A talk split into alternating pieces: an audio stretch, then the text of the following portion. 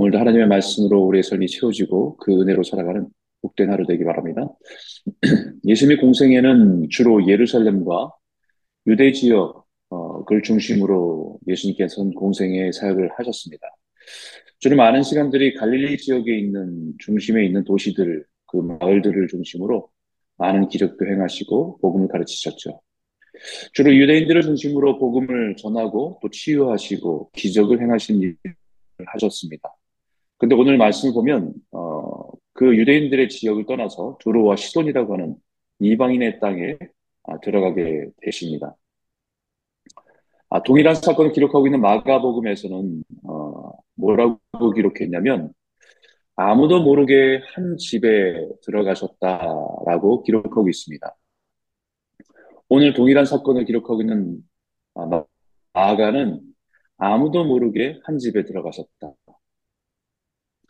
사실 두로와 시도는 마태복음 11장에서 화 있을진저 보라시나 화 있을진저 베세다야 너희에게 행한 모든 권능을 두로와 시돈에서 행하였다면 그들이 벌써 배옷을 입고 제에 앉아 회개하였으리라 라고 말씀하셨던 것들이 있습니다. 마태복음 11장에.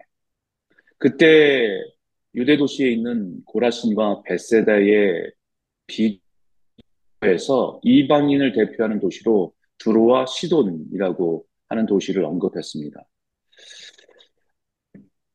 갈릴리 주변에 있던 고라신과 베세다 이 유대 지역에 있는 도시는 예수님께 놀라운 기적과 능력을 행하셨지만 그것을 보았던 유대인들은 어, 영적인 반응들이 굉장히 차가웠던 것을 책망하시면서 오히려 이방 도시였던 두로와 시돈에서 그런 일을 행했다고 한다면 아마 놀라운 변화가 있을 것이다 라고 역설적으로 어, 표현했던 도시였습니다.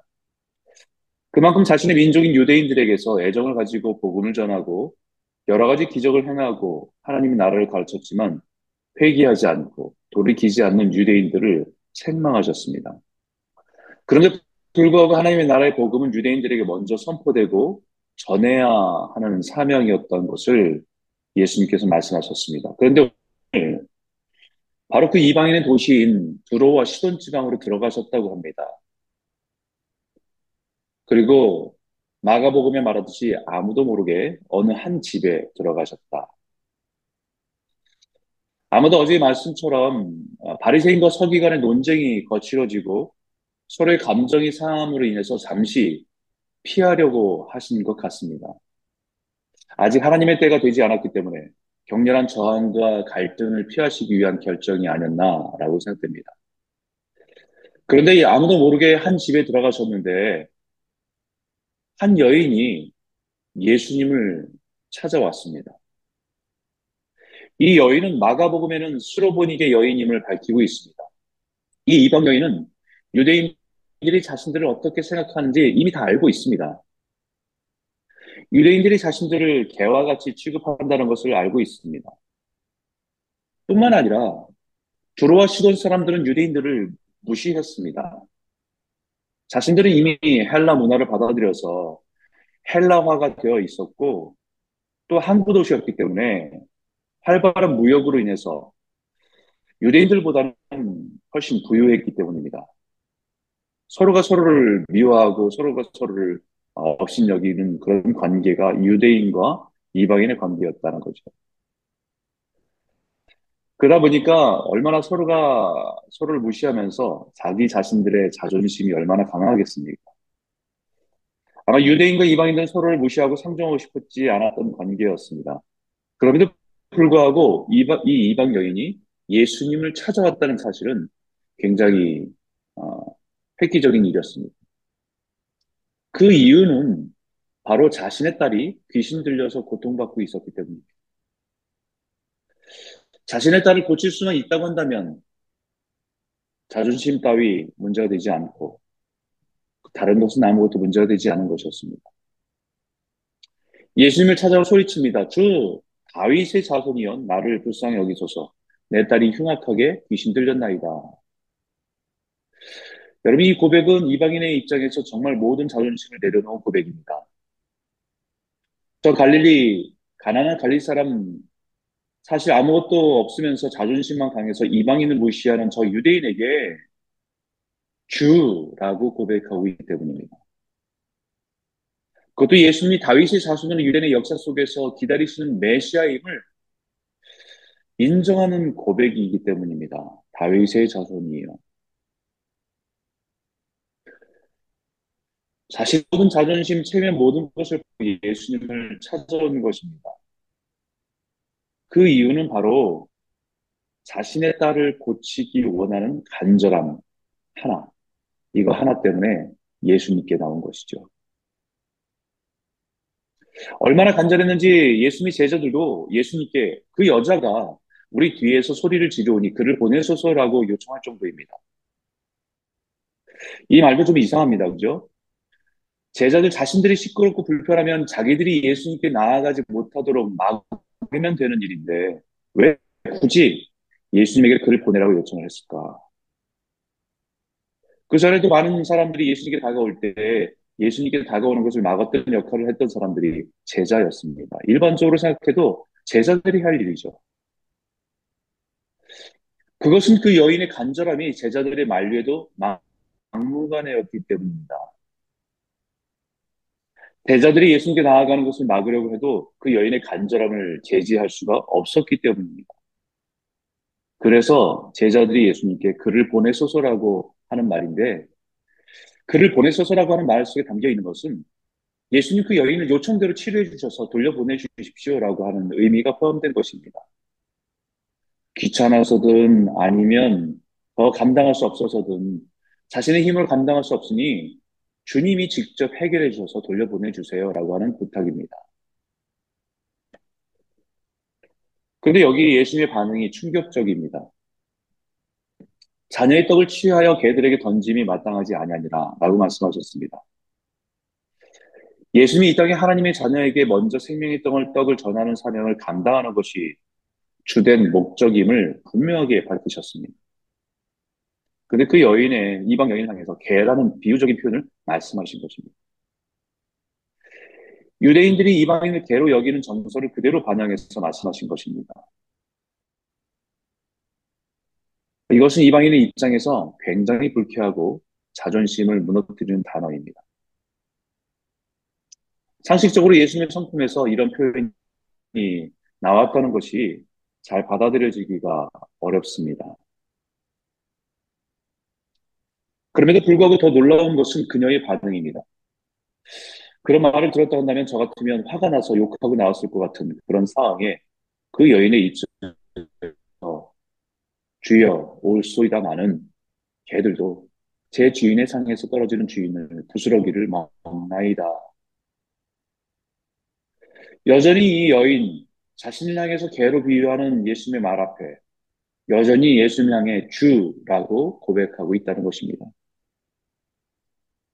그러면서 주님 말씀이 다 옳습니다. 하지만 개들도 주인의 상에 떨어지는 부스러기를 먹지 않습니까? 저에게 주실 떡이 없다고 한다면 부스러기라도 좋습니다. 하나님의 자녀들을 먹이시고 남은 부스러기라도 좋으니 저에게 은혜를 베풀어 주시옵소서라는 간절함을 표현하고 있습니다.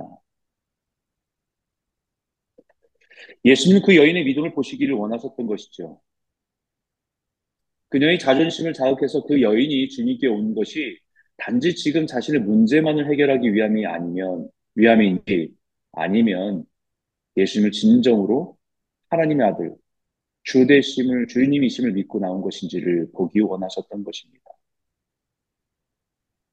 그래서 예수님은 여자여 내 믿음이 크도다 내 소원대로 되리라 라고 말씀하시면서 그 여인의 믿음을 칭찬해 주셨습니다.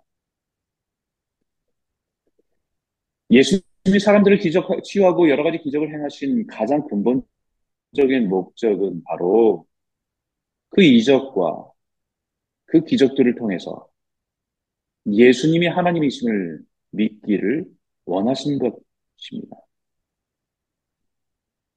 이 세상을 구원하기 위해서 오신 구원자이심을 믿기를 바라신 것입니다. 아무리 많은 이적을 행하고 보고 경험해도 예수가 주되심을 믿지 못한다고 한다면 아무 소용이 없습니다. 예수님이 이 이방 여인에게서 그 믿음을 보고 싶었던 것입니다. 바로 그 믿음이 구원을 얻는 믿음이기 때문입니다. 바로 그 믿음이 고라슨과 베세다에 행했을 때에 수많은 기적을 행했을 때에 그 유대인들이 그 믿음을 갖기를 원하셨던 것입니다.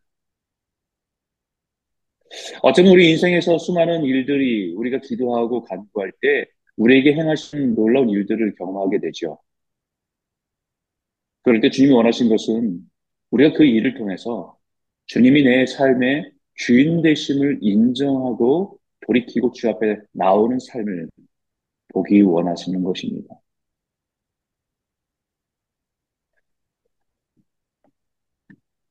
치유의 역사, 많은 기적의 역사, 병이 고쳐지고 많은 장애가 고쳐져도 물론 그것도 대단하지만 세월이 흐르면 그것이 또 다른 병으로 또 다른 아픔으로 우리 인생이 찾아올 때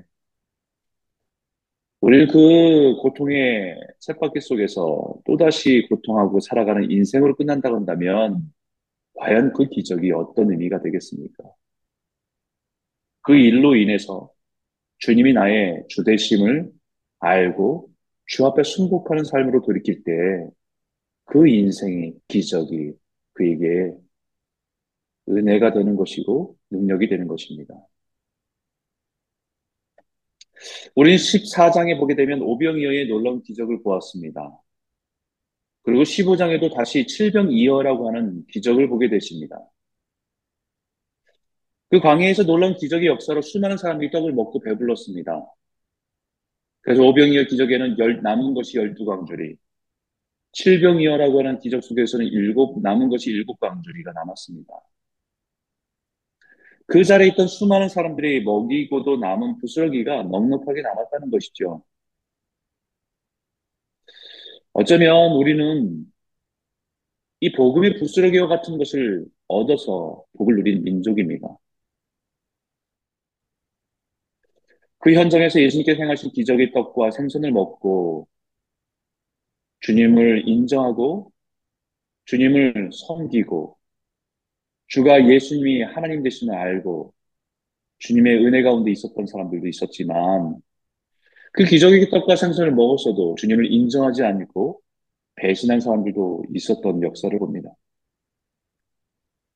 그 남은 부스러기 같은 은혜 그것이 이방인으로 흘러와서 이방인이었던 우리에게도 그 복음을 알게 되고 그 은혜를 누리게 된 그런 역사가 우리의 삶에 새겨져 있는 신앙이고 그 하나님의 은혜입니다.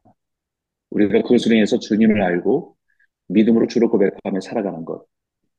그 은혜 가운데 서 있는 사람들입니다. 부스럭이라도 그 은혜가 충분합니다. 하나님의 사랑 가운데 나아가기에 주님이 주되심을 인정하고 주님께 돌아오기에는 충분한 은혜였다는 것을 깨닫게 됩니다. 사랑하는 성도 여러분, 오늘 우리의 믿음이 이 여인과 같기를 소원합니다. 나에게 부스러기의 은혜라도 부어 주십시오. 그것이면 충분합니다. 그 부스러기의 은혜로 내 삶에 부유해지기 원합니다. 우리의 삶 속에서 하나님 부어진 은혜, 또 내 삶을 통해서 부스러기와 같이 작은 것이라도 누군가에게 예수가 주되심을 전하는 그 은혜의 통로로 사랑되는 복된 성도가 될 수 있도록 여러분 이 아침에 기도하며 나아가기를 소원합니다.